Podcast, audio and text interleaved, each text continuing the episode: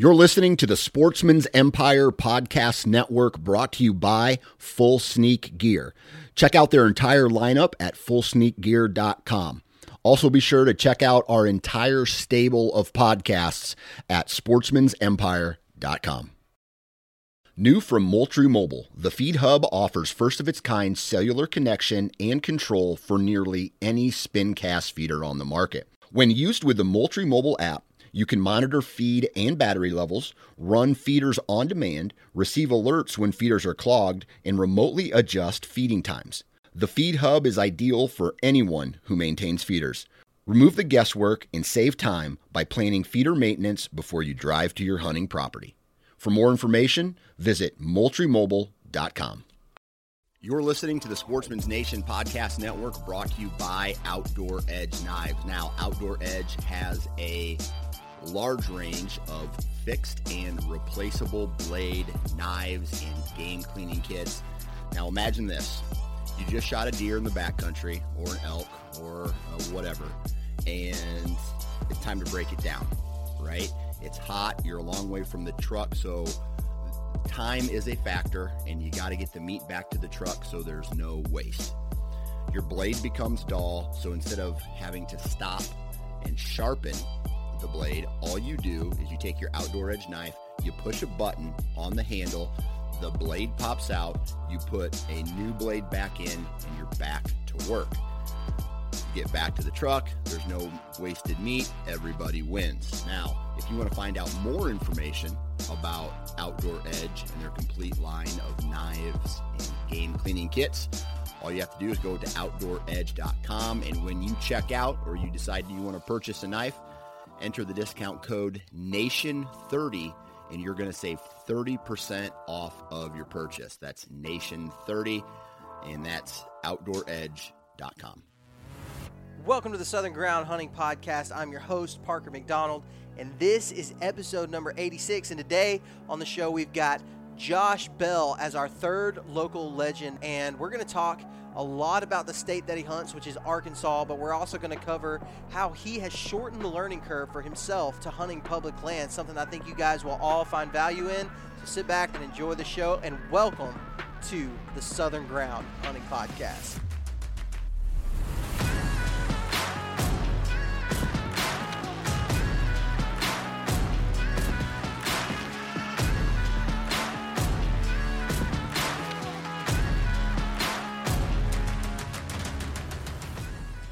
Okay, welcome back to the show, everybody. I'm really excited about this episode. We've got um, a local legend. His name is Josh Bell. He's actually our youngest local legend that we have ever had, uh, which is pretty cool. He's a super young guy. He's probably, I think he said he's 35 years old. Um, not the typical local legend guest that we would normally have, and I'll tell you why. Uh, a lot of people recommended him. Um, I put on an Arkansas page. Um, basically what we're doing uh, with the local legend series that said hey guys this is what we're doing. Does anybody have any recommendations? I got several private messages saying hey you need to talk to josh bell. Um, he's always on bucks is pretty much exactly what they said. So i reached out to josh and uh, and it didn't take me long to realize that he's not been doing the public land thing for a very long time. But one of the things that josh has done very effectively is shortening that learning curve to getting on bucks consistently on public land. Something I thought everybody that listens to this could probably find some value in. I know a lot of you guys are younger and you're just starting out. Maybe you're not young, but you're just starting with the whole public land idea. Um, we talk about a lot of that in this episode, just the things that maybe held. Um, I know for me, uh, especially, and Josh as well, things that held us back. Some some of the common misconceptions that we uh, that we heard about public land hunting for a long time until we finally decided to uh, step off that ledge, I guess you could say. So, uh, me and Drew had a good time talking with Josh. I know you guys are going to enjoy that. I wanted to tell you real quick before we get into this episode um, to go check out screegear.com and you can use the code Southern Ground at checkout and it will save you 15%. I actually just put in another order um, that I'm super excited about. Actually, I'm going to be basically finishing my complete kit uh, from Scree Gear, and I'm really excited about that. You guys can expect a couple of video reviews on this YouTube channel, on the Southern Ground Hunting YouTube channel. Um, you can expect those reviews uh, pretty soon. I'm going to do them as, as soon as I can. Maybe not on the um, new stuff that I'm getting, but definitely on the old stuff that I used all season last season. I do not think you guys would be disappointed at all by uh, this Scree gear. It is awesome stuff, very practical. And uh, let me tell you, the thing that I have found value in for me as a, a deer hunter, but not only that, but as a, a, public land deer hunter and a guy that I would consider to be um, uh, somewhat of a grinder. I feel like I grind every single time, and I try to sit for long hours as much as I possibly can. And to be able to do that, you really have to have the apparel and the gear to, to be able to withstand that and withstand some elements. And uh, I feel like with Scree gear, for me, it has been the perfect choice um, because not only is it effective and um, good quality gear, but it's also not that expensive. So you guys can go to screegear.com, check out what you got there, and, and if you if you want to buy something, awesome. Um, you can use that code Southern Ground at checkout, and it will save you 15%. So uh, a lot of you guys are getting ready. I know I am. I'm getting jacked up about the season, and uh, I bought a lot of gear, more gear than I need. I've kind of like dove into this like whatever heavy arrow setup thing, and I've been trying to get my bow tuned and bare shaft tuned, and watching all the Ranch Fairy videos that I possibly can. And uh, it's been it's been pretty intimidating, and um, but I'm learning a lot. I'm, I feel like I'm doing a good job with it just as far as being able to uh, um, figure things out kind of as I go and talking to some people that uh, I respect that really know their way around the bow pretty well. So really excited about that. I know you guys are getting super jacked up. Season starts um, for some people at the end of this month. Uh, the guys we talked to, or the guy we talked to last week, Ryan Carter, his season starts like at the end of the month down in South Florida. So if you're listening to this and you have got a season coming up, man, I just want to say good luck. I hope everything is coming together well. I hope you guys have been scouting. Hope you've been uh, preparing for it and getting all the right gear that you need. And uh, I think it's going to be a great season. But uh, we'll be finished with this with this intro. I just wanted to uh, take a minute to say that, man, thank you guys so much for supporting the show. Thank you for the, everything that you've done, even with starting our own YouTube channel now and kind of uh, separating from the Sportsman's Nation YouTube. Um, separates kind of a it's not really the right word because it was it was a good separation. It wasn't it wasn't ugly or bad at all. Um, but man, just the amount of support that we've seen through that um, on subscribers. But I did want to let you guys know if you haven't already, go subscribe to the YouTube channel and you'll be entered to win a Tethrd Phantom saddle. We're going to give away at the end of the Local Legends series. So go and check that out. All you got to do is subscribe. And uh, yeah, just search Southern Ground Hunting on YouTube and you'll find it. So let's get into this episode with Mr. Josh Bell for part three of Local Legends.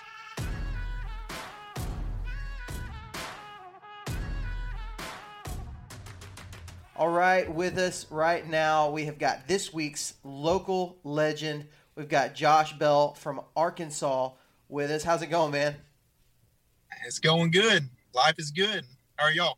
We are doing good, man. Fantastic. Hot, but I mean that's it's hot everywhere right yeah, now. Yeah, it is so. warm. It is warm. Actually, Josh, if you're watching this video right now, guys, Josh looks like he is very heated right now to the to the point where he decided not to wear clothing to this interview. He, he actually looks like he just got done with a pump there at the gym. honestly, that's, uh, that's uh, yeah.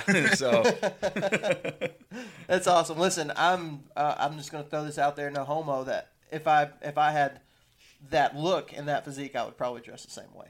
So yeah, yeah, no homo. Yeah, the last time I looked like that, I think I was in third grade. So never looked know, like that. So. yeah. We're going to talk about that though, because yeah, we are. Uh, we are. because part of the stuff that you really do and um, the things that you're really pushing are um, fitness and things like that, and uh, just things that I think are really you know important for, for guys to be able to hear and maybe be able to learn something from you on that on that note. But dude, so you are in Arkansas and you're actually our second guest probably in the month mm-hmm. of Arkansas. Yeah. It's a state that we have not covered much in the past, but we're covering it um, a little more often right now. kind of make it deer there. And, and, and, it seems to me like Arkansas is um, one of those states that nobody really thinks about. I wouldn't necessarily call it a sleeper state, but it's not a state that people think, oh man, that's a great place for public land. It's a great place yeah. for big bucks. But it seems to be the case. Is that pretty true there? You know, I think it is. I think a lot of people think about Arkansas, and the thing that comes to everybody's mind is ducks. It's Mhm. just it's hiding in the shadow of duck hunting. Yeah. Mm-hmm. You know, that seems to be the what I gather from a lot of people. I haven't hunted anywhere else, but you don't really see a lot of people talking about Arkansas deer hunting. That's for sure. Mm-hmm. No, you don't, and uh, and I've I've been very interested in it because I have family that lives in Arkansas, and so um, and also you're you're you're looking at a state that borders Tennessee, Mhm. which is a great deer state. Mhm. Um, it borders Oklahoma, I think, which is a good deer state, and then it also borders Missouri, which is an awesome deer state. Yeah. So when you look at that, you really are like, I mean, Arkansas should be freaking awesome, and and I think it is. I think it's a lot better than people give it credit for. Um, but we got you on here not just for the fact that you are from Arkansas, um, as uh, I'm jacked about that, but uh, it's not every single day that somebody um, recommends. So I put out on a, a Facebook page called Arkansas Mobile Hunters. I think is the name of that page. I put a, a feeler out there. Hey, we're looking for somebody for from Arkansas for the local legend series. Who do you got? And somebody tagged you in that post. I think maybe they sent me a message um, on there or something like that. But I remember looking at it and thinking, man, I don't know. This guy, typically with our local legend series, uh, the guests seem to be a little bit older. Normal- not not normally, yeah. old guys, but you know, a little bit older.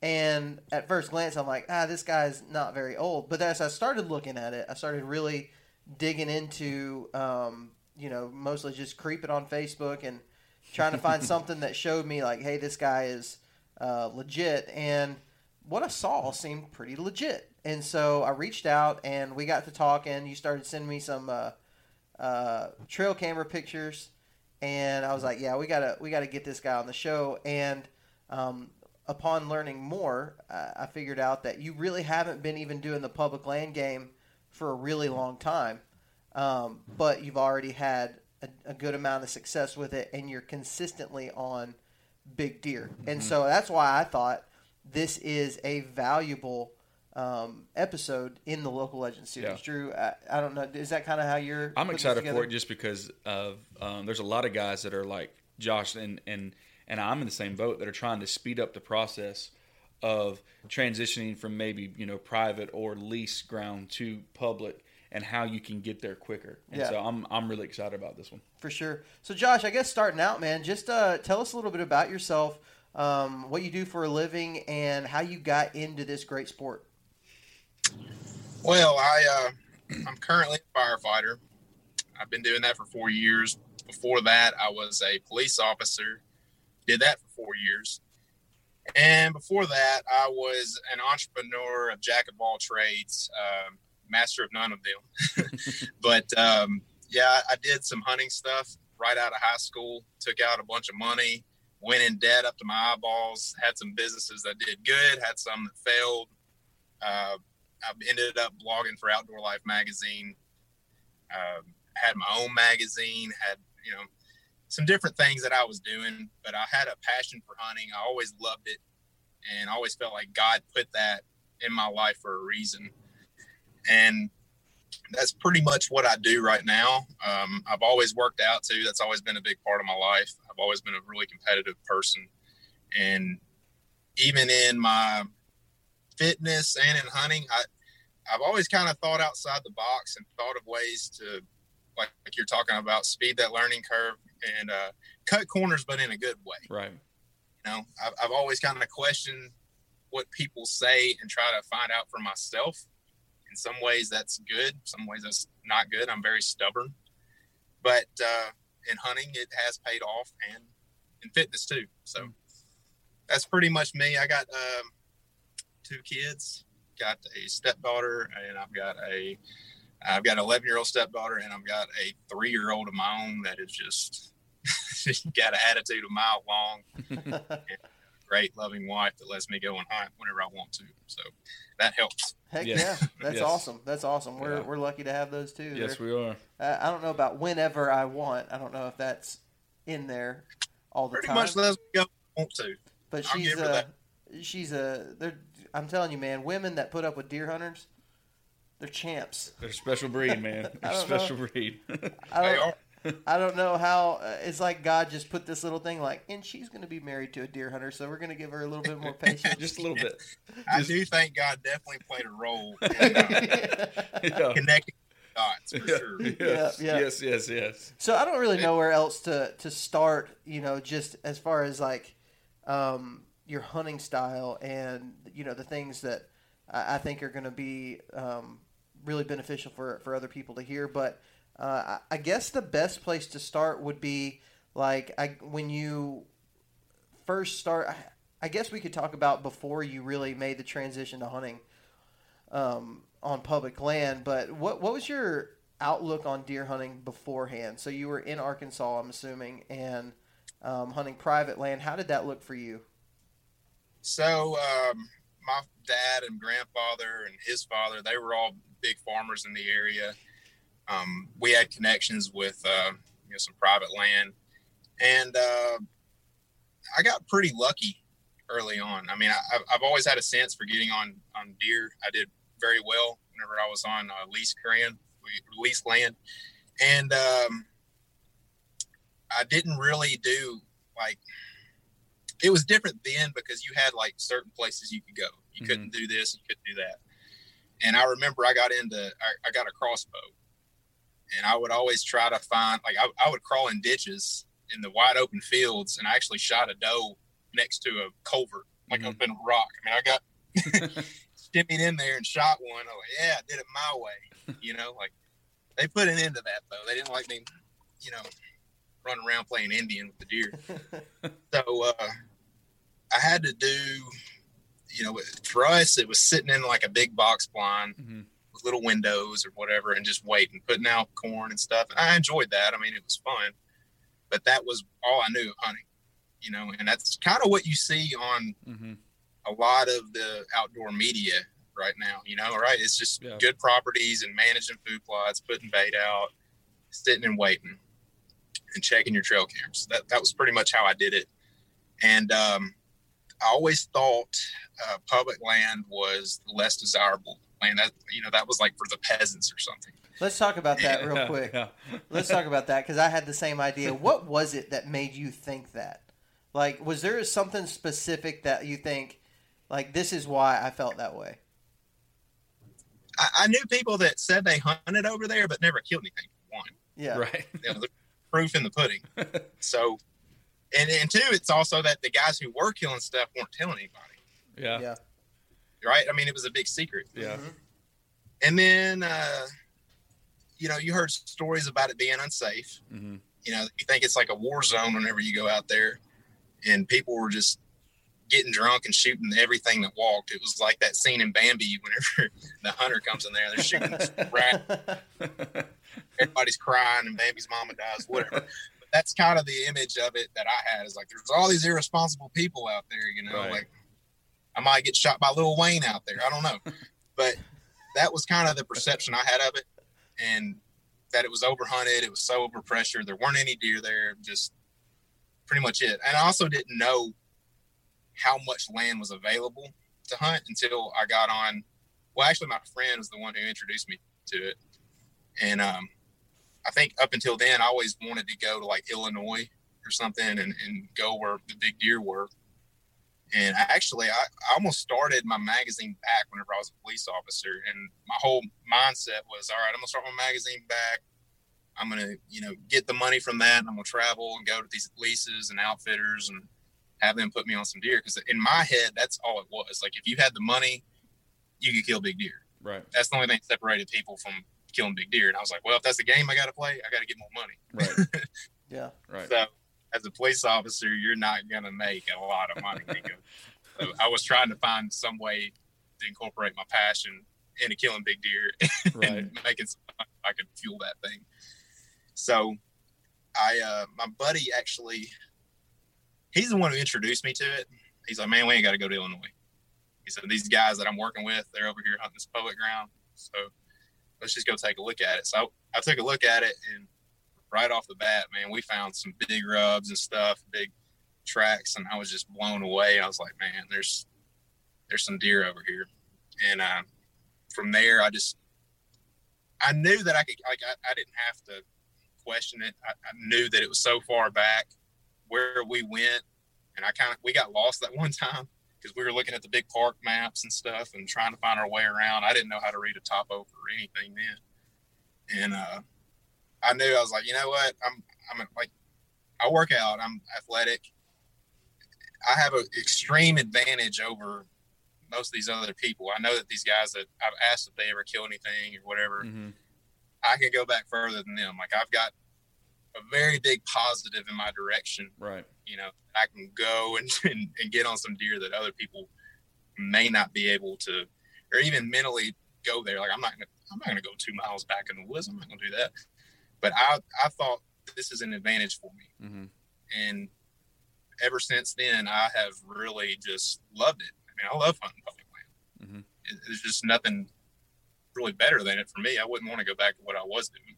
Yeah. Yeah. So I think I think you find a lot of guys that are like that. They they kind of make it over that hump of the, um, you know, what you heard for your whole life, and almost like the things that you've heard are like at some point they become a driving factor for you trying to learn this. You're like, you know what? This is what I've heard. This is what I've learned.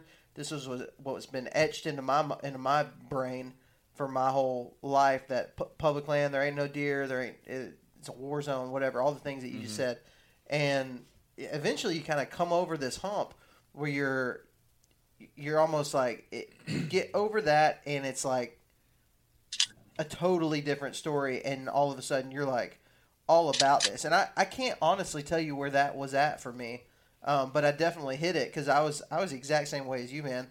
And i think a lot of guys find themselves like that right now. My friends people that i know that um, are like man i don't i just i can't hunt that public land. That just There's people everywhere. There's people all over the place, and, Yeah. and you're just like, if you can Yeah. just get over that, then we might you you might find something different, and it's true. Mhm. Like it's just it's just Yeah. totally true.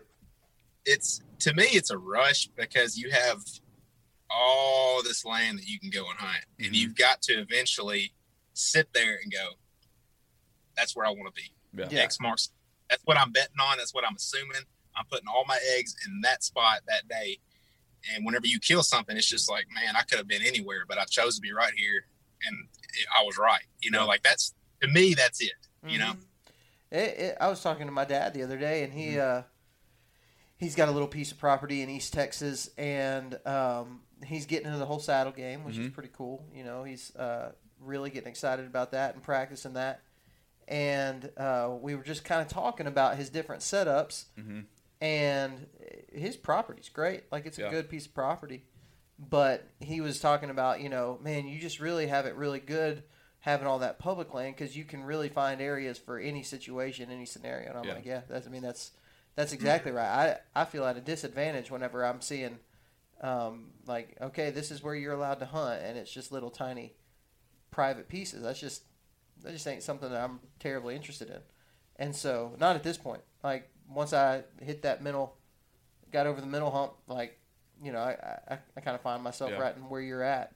Um, and you're talking about you know going, uh, going deep. Like you know, one of the biggest advantages that you have is that you're you know you're you're fit. You're able to go and do some of the things that other guys are not able to go and do, and that's something that's been pretty important for you and valuable for you in some of your some of your tactics and things.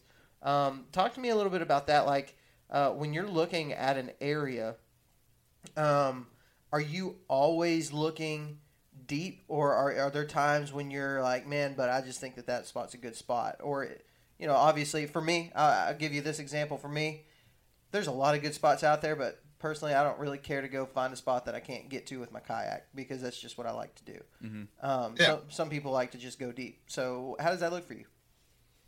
I predominantly, if I'm looking at a new spot, I'm going deep, and from there it could vary. But I'm, I'm going to start off finding the most remote place that holds deer. I'm not going deep just to go deep. You know, I want to have a reason why I'm going there. There's a terrain feature. There's something that I'm capitalizing on besides it just being far back and hoping that nobody's there. And then um, what what I've been doing, and this has worked for me pretty well, is that you know you the seasons change. The the deer are going to act different in October, November, December, January. And what I'll do is, if I'm going deep, but I notice something good on the way in, I'll put a camera on it. Um, I may hunt it. You know, I, I may change it up as I go along. You know, I found a lot of good spots going back to those areas. Mhm. So I'm constantly looking when I'm going in, and I'm just monitoring different things. You know, you can cover a lot more ground that way too. I mean, you're checking your cameras on the way in, and you can see what's going on, and you may not have to go all the way back there. Um, eh, eh, but the one thing, you know, you're talking about the physical aspect of all this stuff too. The funny thing is, I actually tore my quad the first real year I was hunting back there, and I remember walking all the way back, hunting, not seeing anything, and then whenever I checked my trail camera the next time, there were deer there. it just blew my mind. So, um, yeah, I, I go far back, and I try to make myself as ready physically as I possibly can. But uh, I'm I'm open to stuff early on. You know, I, I've had places that we were talking before about scrapes that were um, Mhm. really kicking off. They were deep back in the woods and stuff, and then all of a sudden they just kind of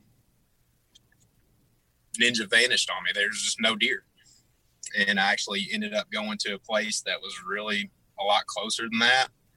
Had a lot more pressure, and I was seeing a lot of deer, and I was seeing a lot of people. hmm So, you know, I, I kept hunting over there. I, I had people all over me, but I mean, it it worked. You know, you can also play pressure to your advantage Mhm. um, in a lot of cases too. Um, a lot of people don't think about it, but if there's a main gate or an access coming in, you can you can hunt that close to that mm-hmm. because there's even if they're putting down a lot of boot rubber coming through that gate, they're all kind of going about a quarter mile, mile off the road. And I don't know if the deer just get used to that that ground scent, and it kind of just lowers their, I don't know, their reaction to it. I guess they're alerting it. But I've had deer right close to the gates. I mean, like right off the road, and even put trail cameras up. And I have video, or not video, but I have some pictures of guys walking in, and then big bucks showing up later. Yeah. You know, Yeah. And I- I think- Specific, specifically pictures of guys walking in with uh, Yeah. under, with thongs and and bras on. only when they want to mess with me, I guess. It's a whole separate podcast, guys. Yeah, we can talk about. That's a whole separate one. Hey, am I allowed to show this picture on on this, or is there like? yeah, sure. Okay, we're Uh, gonna we're gonna find this picture so everybody can know what I'm talking about, especially if you're watching the uh, the video version of this on YouTube. I promise it's not my mad boyfriend. Then we might get flagged on YouTube for nudity. Censorship at its best. So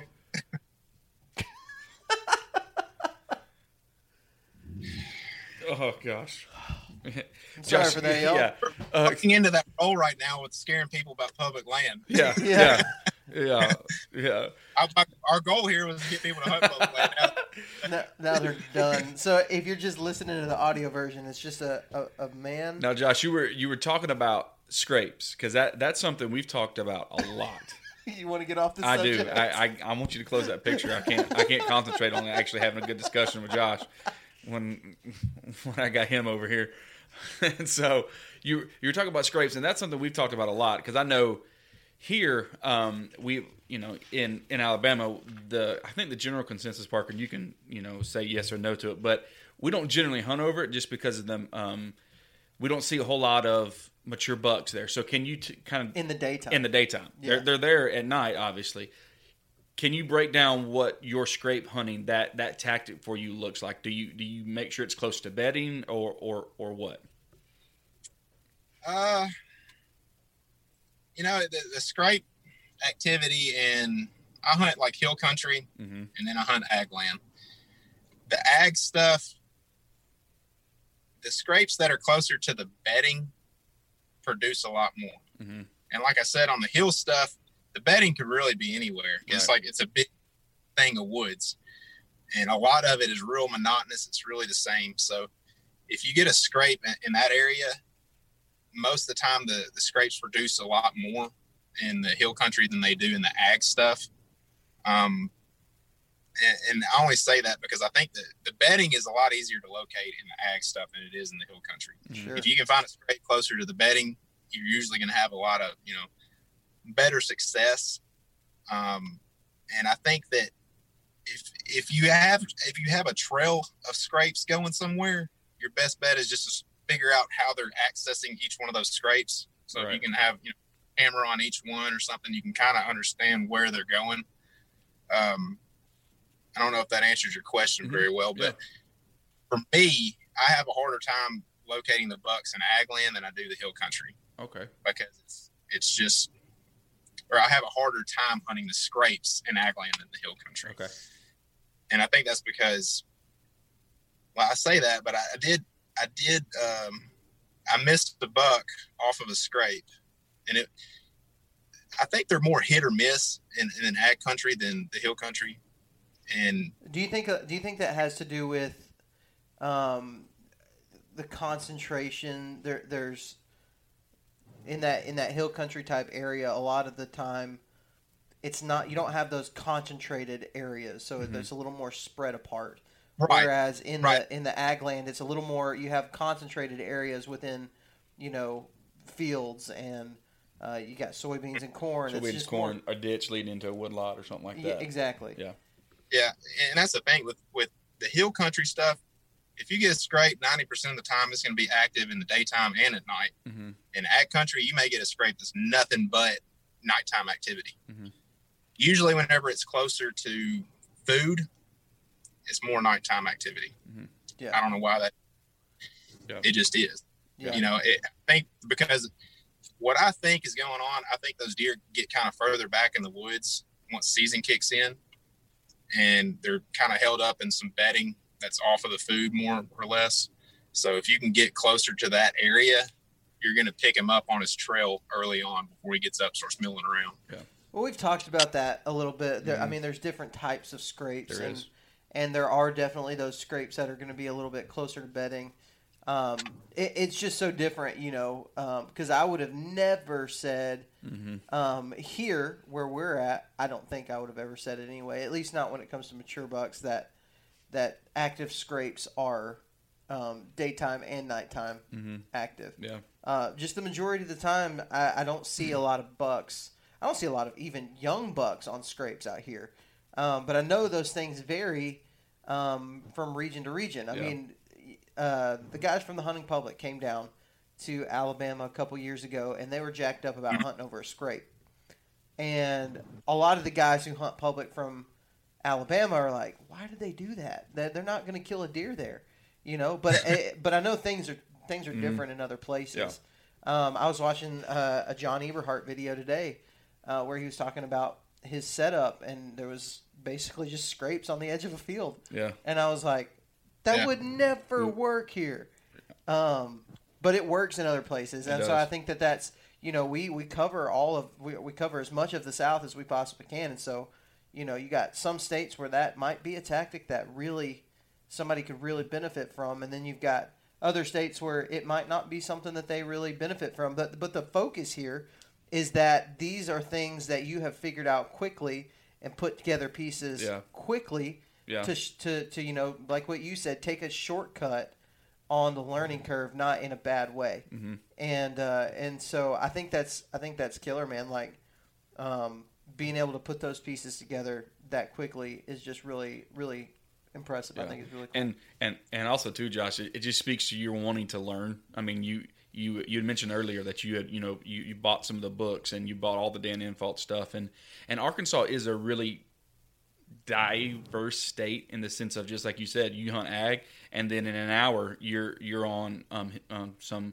hill hill stuff, and so it just speaks to that dedication of you saying, okay, I'm going to learn as much as I can about hill country bedding and then also ag land bedding or um, ag land, you know, hunting. Um, I know here we don't have to necessarily deal with that as much because we don't have ag. Not you a lot. No, there's there's a few places if you go like northern Alabama where you can get into some ag, but Mhm. I mean for the most part, uh, that's not really what we're what we're paying attention to. Yeah. And, and I, I would love to. I would Yeah. love to be able to have more, but we just don't have. We just don't have lot. it. So When I think Bama, I think of like pine thickets. yes, Yeah. Just like every I drive through, that's all I see is a bunch of pine trees. Yeah, I you'll get it. there though. You'll get you'll get pines. it We've will not disappoint you. I promise you. You will get you will get pine tickets. Yeah, if if pine tickets are your thing, you got plenty of them here, and that's like Alabama. You'll have like Pine Rose, Mm-hmm. uh, like South Southern Alabama. Uh, you get a little bit of that here. Um, it's a lot more where we're at, more northern Alabama. It's a little bit hillier. Like you've got some, you've got some good inclines and uh, some pretty rugged terrain um, where we're at here, and and that's I mean, I really pay close attention to the uh, the hill country bedding uh, tactics that Dan Infalt talks about. I think that they work. I think it's different for different areas, Yeah. and I think you know deer density plays a part. Uh, the presence of crops being anywhere close plays a big part, but Pressure. pressure is going to play a huge part. And so I think you know all that stuff is great, but I, I want to know some more things, Josh, that you've done um, to help kind of shorten that learning curve for you. Right. Okay. So, um, talking about scrapes, I'll, I'll, I'll kind of tell you how I got into that. So, I was, I, I studied up on all the buck bedding and I went out there and was busting my butt trying to find these beds and stuff. And I did find some. And I'd put cameras out and I wouldn't have anything on them. And I was going out there in the summer. Eventually, I had talked to enough of these guys that hunted public, and they were like, "Man, you got to put a little bit of bait out," you know. And I was like, "No, I ain't gonna do that." Yeah. But I was sitting there thinking like really hard about it. I was like, "Man, I'm just ain't finding nothing. I'm talking about nothing on my trail cameras." And um, I was really distraught, and I got on the Hunting Beast uh, forum, and I was telling them like, "Man, I'm looking and looking." And what it was in the in the hill country, you have all these crops next to it, and all the deer are out in the crops. And every time they cut the crops, all the freaking deer come back in the woods. Mm-hmm. Big woods, a lot of deer. It's like a big migration. So you don't have a lot of stuff going on. I mean, that was something that I learned. That was a, a history lesson about that area. So I keep that in the back of my head whenever I'm running, you know, trail cameras this time of year. But also, they were like, "Hey, you need to put out some mock scrapes." Whenever I started putting mock scrapes out, I started getting deer. I started finding them. I was like, "Well, I can look for an area. I know what scrapes look like. I know what kind of areas they're in. They're in wide open areas. They're usually there's some type of visual indicator for deer. They can see them. I, you know, I, I'm familiar with that. I can make that connection. So I started putting scrapes out, and um, I started getting on deer like really. I mean, quick. Mm-hmm. Um, I hunted a few places and um, didn't really get on anything. And then once I started putting those, those scrapes out, and this once I started hunting existing scrapes, I came back to an area that had a water hole one time, and it was just tore up. There was rubs and scrapes everywhere. And I was like, man, I'm about to kill a deer here. I got up in that tree and I saw about a 150, 160 class whitetail cruising down a, a ridge, and I was recording with my phone. Like, oh my god! and then uh, that was when I killed my first uh, my first buck. Um, but that was what you would really call a, a primary scrape area. I mean, it, it had three scrapes all within about a 20 yard circle Mhm. and lots of rubs. And that spot was hot that year. And then after that, a lot of people got in there after that and kind of ruined the spot. But then about two weeks later, I killed another deer hunting over a scrape. And I mean, it literally shot him. I had a scent wick up on a uh, branch that was kind of close to the scrape, and he was perfect broadside, nailed him. So it, for me, the scrapes, especially up in that hill country, like I said, they, it was an easy way for me to locate the deer that I wanted to hunt, and also know what kind of deer were in the area. Mm-hmm. So it, it didn't make sense for me to go around looking for buck bedding whenever the deer were chasing does and there was a lot of activity. And like I said, I, a lot of these deer, they move a long way. But if you can find a hub where they're coming to, that's also good too. I mean, I, I know that a buck bed, you know, you're, you're finding the center of that hub where he's going to get up and move, but that bedding kind of changes too. So you can pattern those deer with the scrapes. There's a lot of different things you can do with them. And for me, I've just gravitated t- towards that a little bit more naturally than I have the buck bedding stuff. I still make a note of the buck bedding. Mm-hmm. So for hill country, I'll get on Google Earth, I'll do the history. And what I found is that most of the bigger bucks, they're in the select cut areas. And you can go back and see where they've select cut that area Mm-hmm. and it's real thick. And I have a theory that those deer like to bed on the edge of that thick stuff more so than in it because it's like super thick Mhm. and they like to look out over that open stuff. So whenever I go into an area, I'm looking at where that buck is going to be positioned at in the bed. I'm just assuming that that's where he's at, and I try to stay away from there and slip into some of my, my hunting spots. So that's that's kind of how I hunt that hill area. I look for the bedding. I look for somewhere I can get far back, and then I look for a way to access it. And like I said, uh, when I go in, I'm looking for different stuff along the way that I might be missing. I put a camera on it, and I let the camera tell me what's going on. That's uh that's something that I have.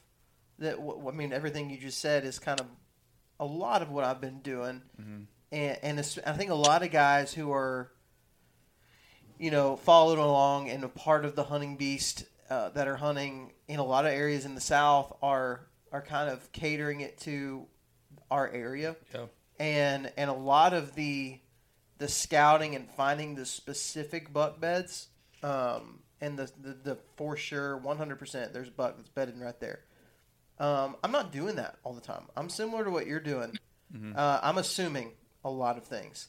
Now maybe i maybe that maybe i waste time doing that. I don't feel like i do.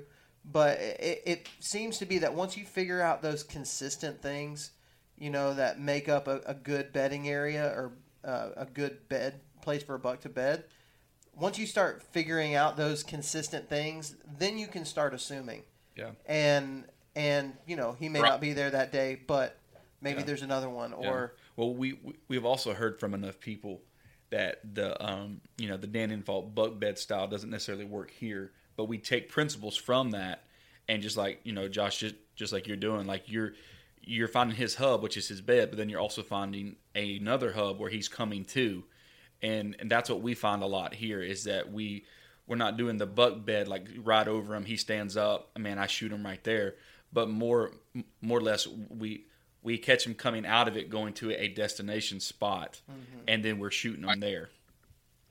Right, and, and, and that's one thing too. I mean, there's, I may not hunt that scrape directly, yeah. but there may be a pinch point, there may be a, a ditch crossing, and I try to put cameras on that, not just because I'm going to hunt it, but I want to see what's actually taking place. Mhm. You know, I'm, I'm ADD, I'm dyslexic, I'm not the smartest tool in the shed, but those cameras don't lie to me, right and I know what the deer are doing. I want to know if my assumptions are correct, so I can go back whenever I'm scouting and looking at an area, I can go, well, I remember from this thing, you know, that this is probably what's going on because I've had a similar experience running a camera somewhere else. yeah I, I come from the standpoint of if if I'm going to guess about it, I'm going to put a camera on it. Mhm.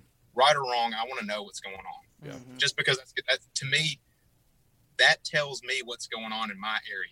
You know, like you were talking about with Dan Infalt, that might be totally different. yeah And I found out this year the deer over here on ag land are totally different than the deer on hill country. hmm So I want to know exactly what's going on.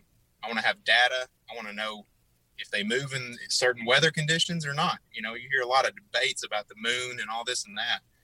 So I'm I'm running my own studies. I want to do my own research so I can get on the deer here in my Mhm. area. yeah yeah man that's that's a good point because i know like i've been guilty of it in the past going oh but this is the, it's the right moon they're gonna move and then you go sit out there. there and you're just like yeah ain't nothing moved and you know and um and there's a lot of factors that go into that but um I like that, that that you're doing your own studies in your own area and just taking and pulling principles from other guys and applying it to your area. I like that. Yeah, I think that's I think that's uh, that's definitely you know something I, I think a lot of guys can probably Mm-hmm. do better at is actually collecting data. You know that because I mean you're already going to be seeing the data unfold. You know if you're running trail cameras, if you're Right. scouting, if you're seeing deer on the side of the road while you're driving, Mhm. uh, you're sitting in a tree. You know, I Yeah. mean, you've got all the things. All you got to do is write those things down. Uh, we talked to uh, Michael Perry Mm-hmm. um, last Mhm. last year, or maybe it was maybe it was the first time uh, that we interviewed him on the podcast. Either way, we talked to him, and the guy uh, he puts everything in a journal, and that's what he's doing. I Mhm. mean, he's Womack saying does that too. at, yeah, Womack does. Warren Womack Yeah. does that.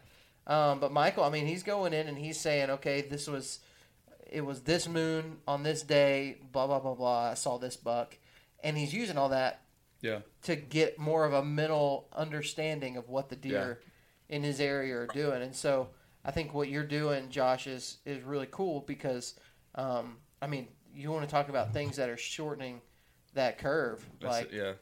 for a, for a guy. It, I mean, that's a big deal. Yeah. is paying attention to the to Yeah. the stats. Josh, do you go back and cross reference weather with your I do. trail cams? Okay. Yeah. Could you could you give the listeners like I know for like us or me, I use Weather Underground. Um, um, so can you just let some let, let some guys that are watching and listening know kind of how how that process works for you? Because that's a small detail, but it seriously speeds up this learning curve going going on the public. Uh, I use Dark Sky, Okay.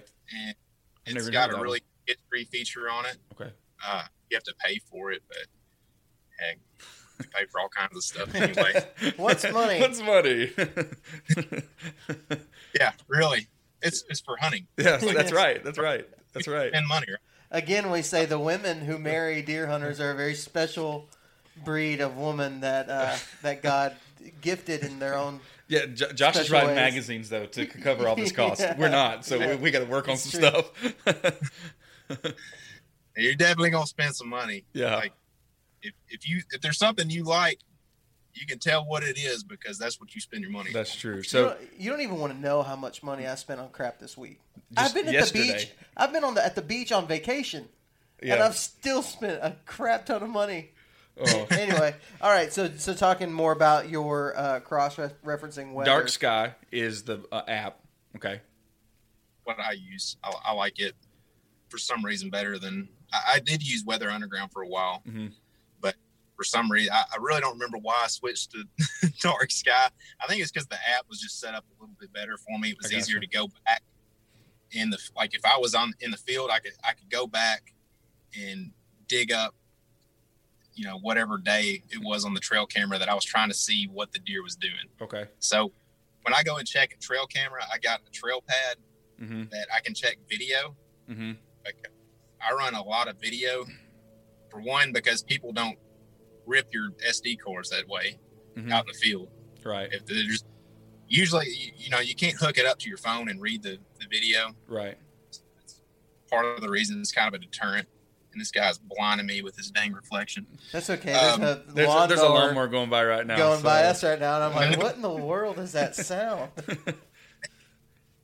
Um, so yeah, I'll, I'll go back and I'll, I'll reference things while I'm out there looking Mhm. at that trail camera. So if I got a big buck or something that was there a few days ago or something, I'll I'll pull it up on dark sky and I'll try to find it that way. That's a good tip, man. That's a good tip. Yeah, I actually Yeah. just I just looked up dark sky on my uh, on my phone. I mean, here's the so anybody watching, here's the uh, here's the app, three ninety nine. Yeah. That's going to be the cheapest thing you probably buy for deer hunting Yeah. for your Yeah. whole life. Uh, And then also, Josh, you you mentioned the Google Google Earth um, history. I thought that was a good tip too. That's something I haven't done in a long time. Is going back and looking at those clear cuts. I like that too. Yeah. Um, the the thing about Google Earth, you can also get on there and, and download uh, KML files. I think it's KML files. There's some kind of file that you can download. You can search like CalTopo, Topo Maps. Mhm. Um, Mhm. you can download those files and put them on there and it kind of give you a general idea of the, you know what's going on um, i know that onx is kind of it's good i mean it's a good starting point but mainly i use onx just to mark what i'm seeing out in the field i take Right. the pictures of grapes and i'll put it in the in the onx app but most of the research that i do for hunting is through google earth you know i like to go back and see when it's been logged uh, where the trails are. Mhm. You can even go really far back and see different ditches. So it, it's kind of like you can, if you can see a high elevation and a ditch, then you know that you, you might have like a pinch point right there. Mm-hmm. And you could even set scrapes up and stuff along those lines to kind of force that movement. Mhm. So sometimes I'll do things like that, um, try to find crossings and stuff. And uh, one thing too that I'll, I'll look for um, as far as like the flat ground Mm-hmm. and e even in the hill country, I like to find areas that hold water late in the season, but not in the summer. Okay. Wherever you find that, you're gonna find some type of new vegetation and growth. I'm not any type of freaking plant scientist or anything like that, but I know that there's different it, would it growth. be in- bot, botanist? I don't even Yeah, know. yeah. I'm, Is that the right word? I'm not even going to try it, man. I was gonna say that, but I knew if I said botanist, it would mean something entirely different, anal inspection. So I didn't, I didn't want to throw any big words out there because I didn't want to sound stupid. Uh, yeah, I don't, I don't know what all grows in there. I don't know, but everywhere there's water, um, late in the season, you can see the dates. You know, if it's December and there's a little flooded area, and then you go back in September or something, and you can see like a different shade of green around there yeah. there's usually some good plant growth in there that those deer are snacking on, maybe bedding up in. But everywhere that those areas are, there's usually deer. yeah. Like every every time I have found a spot like that, it is tore up. Hmm.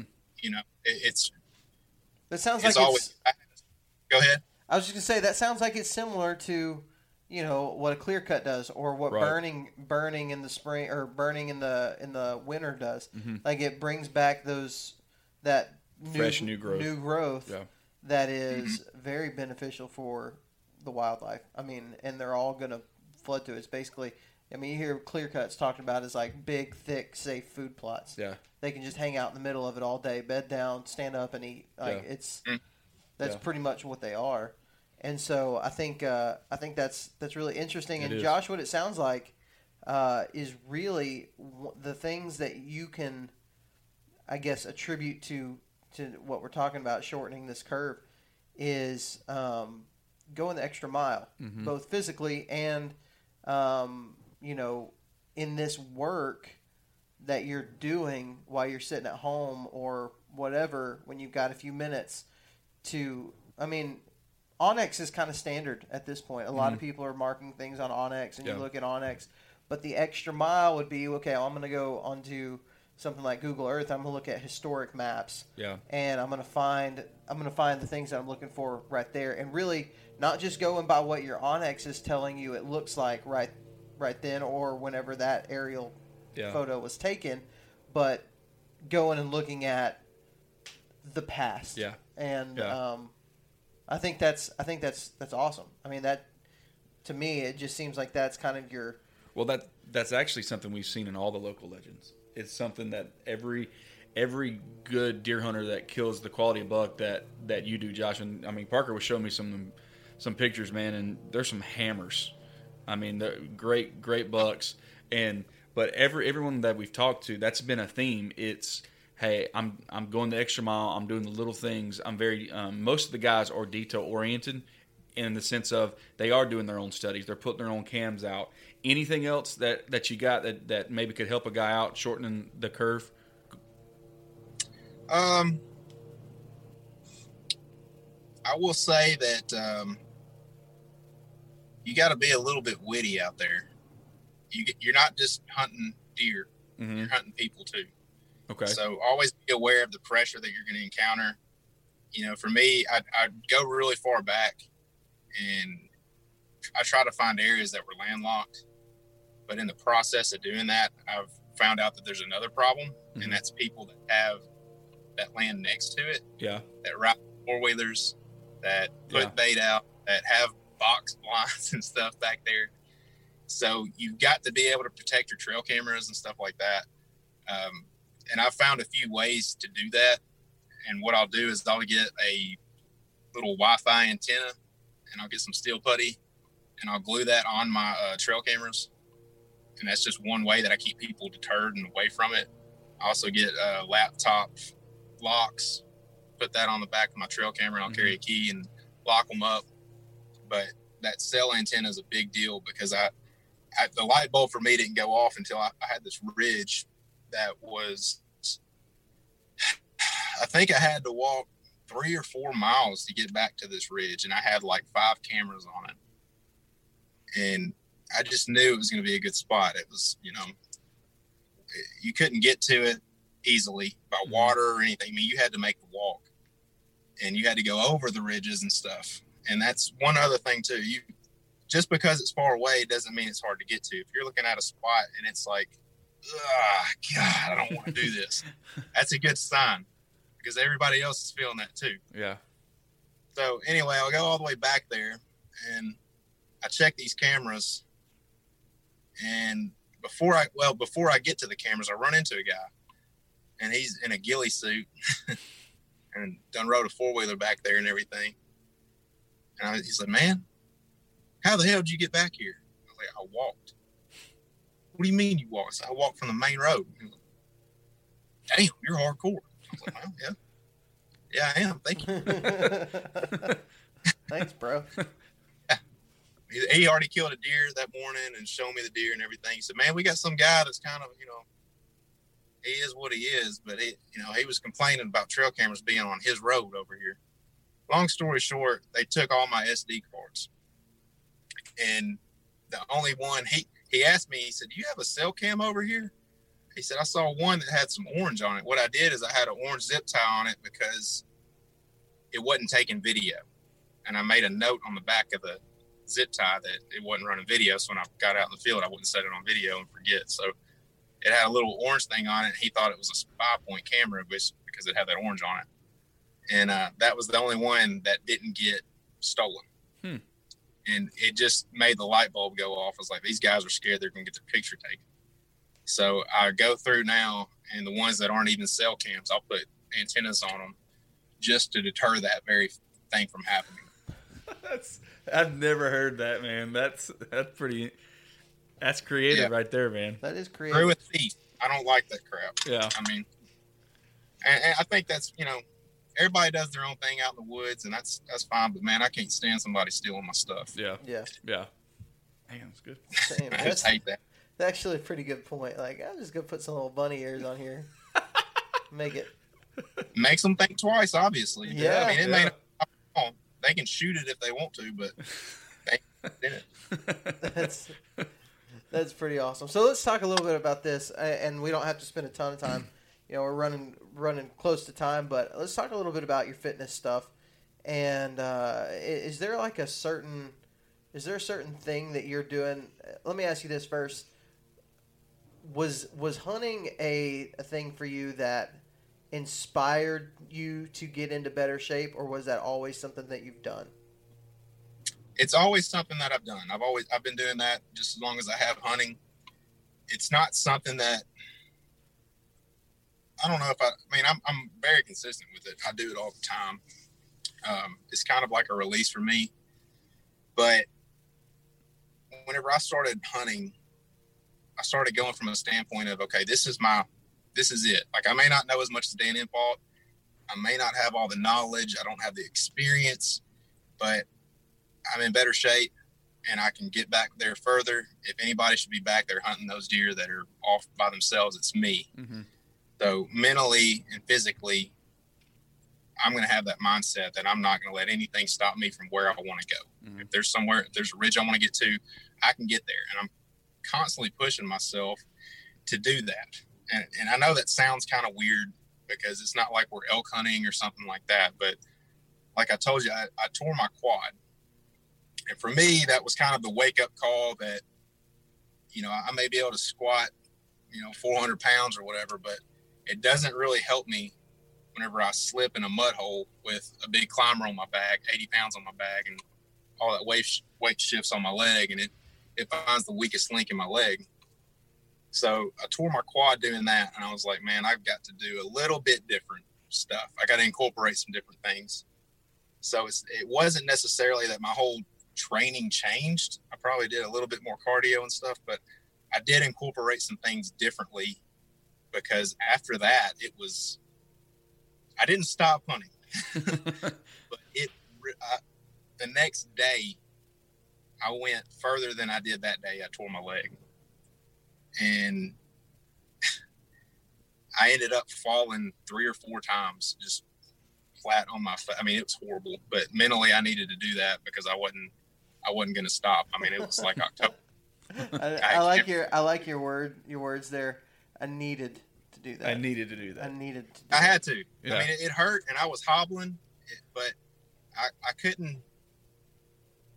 I knew I could do it, Yeah. and I just had to prove it to myself. Yeah. And that was actually the day that I went back and didn't see anything, and then the next day there were bugs there. but I, I needed to know that I could I could keep going, and you know that I wasn't going to let a physical thing stop me. Mm-hmm. So for me, it's it's a mental thing. It helps me process, you know, going through the pain and the torture of everything. I mean, I try to train out in the heat. I try to get used to it, so it's not a shock to me whenever I get out there. Because I don't want to be discouraged whenever I'm looking at that map and I'm like, man, I really want to get back here, but I really don't feel like getting back Mhm. here. So that for me is what I'm always trying to to do because you might have a spot that's a little bit better than this one, and you really think you might need to go there, but you might take the easy road. Yeah. And I'm guilty of that too. But I want to make sure that when that time comes, it's not because I'm being lazy. Mhm. You know, like Yeah. it's because it's a strategic, data-driven decision that I'm going there Yeah. and want to hunt that. That's so that's so good. It's I mean is. it's grit is what you're talking about. It's just having grit, and um, I mean I, uh, all you can do, all a guy can do, uh, like for me right here, all I can do is kind of relate this back to my own personal experiences, and I think other people are doing that as well. Um, uh, uh, things that you have grit in. The the first time Drew you went on a kayak hunt, your thought was with me was Don't drown. yeah, this like it was kind of hard, right? Oh, yeah. Like it was kind of like like you do that and you're like the first time you're like, oh my god, I don't, I don't think I can do that again tomorrow. That's just it's just a lot. There's Yeah. a lot of things to it, Mhm. and um, that's not saying Drew sucks or anything like that. That's just it's just part of it. I've I mean, well, my God, just Josh, he, he about drowned me. I mean, so we, we won't talk about that though. We But- won't talk about that. But what what it is is like I do it every single time. Right. The same way that Josh, the way that you, you know, you're you're going in there and you're working out in the heat and you're doing those things and like when you do those things, it almost doesn't get harder. It gets a lot easier. You just kind of it Right. becomes the norm. Waking up to go to work It's a new normal. every day Yeah. isn't isn't uh, fun for anybody. But eventually, you just get used to it. It Right. becomes normal, and you adjust. And so I Right. think I think guys can do that with anything, whether it's their access, um, you know, the route that they take to get to a spot. It can be very tempting to go through a spot Mhm. because it would be faster to get Right. there. But if that's not the best route, if that's not the best route to go, you could Yeah. be just wasting your time Well, when and- you could have just made Yeah. made a valuable and smart decision of going around Right. that area. and and and not just even in access. I mean, dragging a deer out of the woods is about the best worst workout of all time. You know, I mean, going up ridges, down ridges. Yeah. You know, um, we've all been like, uh, we we've shot them before, got to the top of the ridge and just let them roll down it because you're like, I ain't, I ain't doing that. Yeah. You know, and so, but even packing a deer out, you know, there's if you walk two miles in, you I mean I would at least want to pack pack pack it out. But I know some guys drag, but it's just having that mental that mental fortitude to say, okay, I'm I'm going to set my mind to something and I'm going to do it. Yeah, I don't worry about dragging them out at all because if I if I shoot a deer, I'm like that's a great problem to have. Yeah. I'll all night dragging it out one leg at a time if I have to. Yeah. It's kill the deer first. Kill the deer first. Figure out how That's you're right. going to get it out later. That's right. That's right. I But think- you're right. Talking about that access, that's a big thing.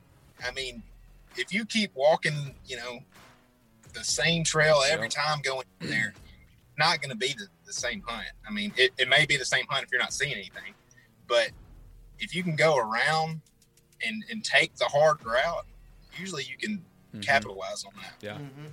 That little mental, like we were talking about, that little switch where you're like, man, I'm doing what's best. I'm not doing what's best for my, you know, my laziness hmm Yeah. or what's easiest, Yeah. but I'm doing best to kill a deer today. Yeah. And that to me is one of those little things that people are like, ah, it's just you walk in there and you shoot one.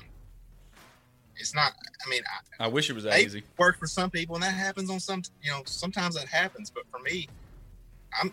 You know, every time you say yes to something, you're saying no to something else. Every time you're hunting, you're not spending time with your family. So I really want to make sure that every hunt I go on, I'm doing the best I can, and I'm in the best spot I think I should be. Yeah.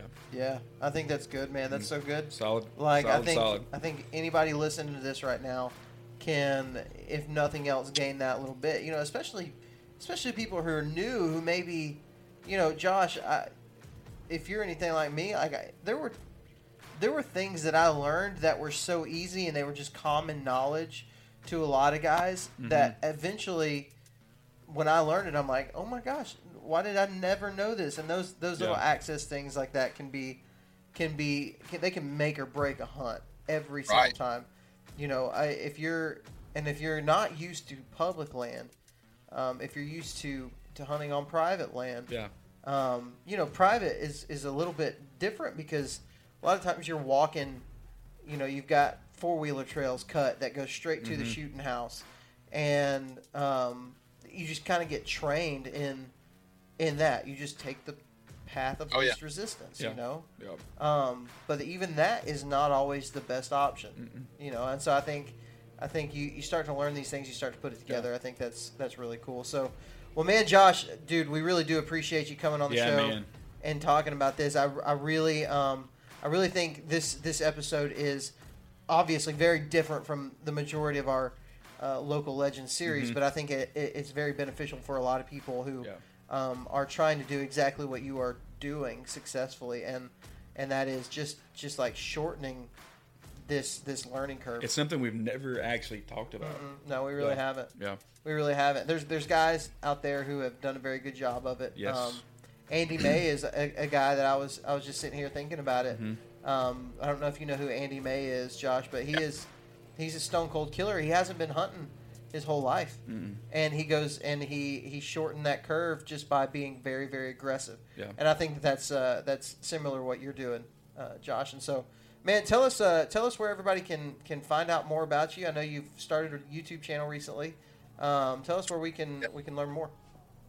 I'm uh, I'm working on a website right now. It's ihuntpublic.com. If you go there, it's going to have a bunch of Elsa videos and stuff. But what I'm trying to do with that is create a network of public hunting content. And I've been working on it for four months, and finally realized that I'm not a coder. so I'm coming out with a very basic version of what I wanted. So I'm going to have that up before too long, and then you can go on YouTube and find I Hunt Public, all one word, or find me on Facebook with uh, Josh Bell. So Well, That's cool. about it. Sweet man. Well, dude, again, we really really appreciate it. Thanks for coming Yeah. on the Thanks show. for coming on, man. hey, thanks for having me. I mean, you know, that's one of the things is I've really don't have as much success as a lot of these other guys have. I've blown it a lot, and I'm learning from that. But Mhm. I really appreciate you guys, you know, doing the interview with me, considering I don't have a lot of deer that I'm holding up. You know, like I, I just this year's gonna be different. Don't get me wrong. I mean, I've killed some deer, but not like some of these other guys have. So to be included with them, I really do appreciate y'all including me and wanting my perspectives on things. yeah, man. and I man. hope, I hope that if there's anybody out there that needs some pointers about just getting started and some of that stuff, then they can reach out to me, and I'll be glad to talk deer hunting. Probably more so than my wife would want me to. That's awesome, man. Well, you have a good one. All right, y'all. Well, that is going to be it for this episode of the Southern Ground Hunting Podcast. Thanks to Josh for coming on the show. Uh, we had a blast. Loved getting to talk to that guy. He was uh, he was fun to talk to, and, and not only that, but um, just you know some of the the tactics and the strategies that he's using um, as a fairly new public land hunter to the point where other people in his state are noticing it and they're saying, "Hey, this is the right guy for you for this series." Uh, I just thought that was really cool, and I hope I hope you guys learned something through that episode. If you did learn something, and if you enjoyed it, feel free to leave us a five star review on Apple iTunes. Uh, if you got like a two or three star, I've said in the past, like just go ahead and put that on there. Don't worry about it. Don't waste your time. But if you want to give us a five star review, I will greatly appreciate that. So, uh, with that being said, you guys have a great week. We will talk to you next week right here for part four of Local Legends. And if you're going to be out in the woods, remember that God gave you dominion over the birds of the air, the fish of the sea, and the beasts of the earth. So go out and exercise that dominion. We'll talk to you next time.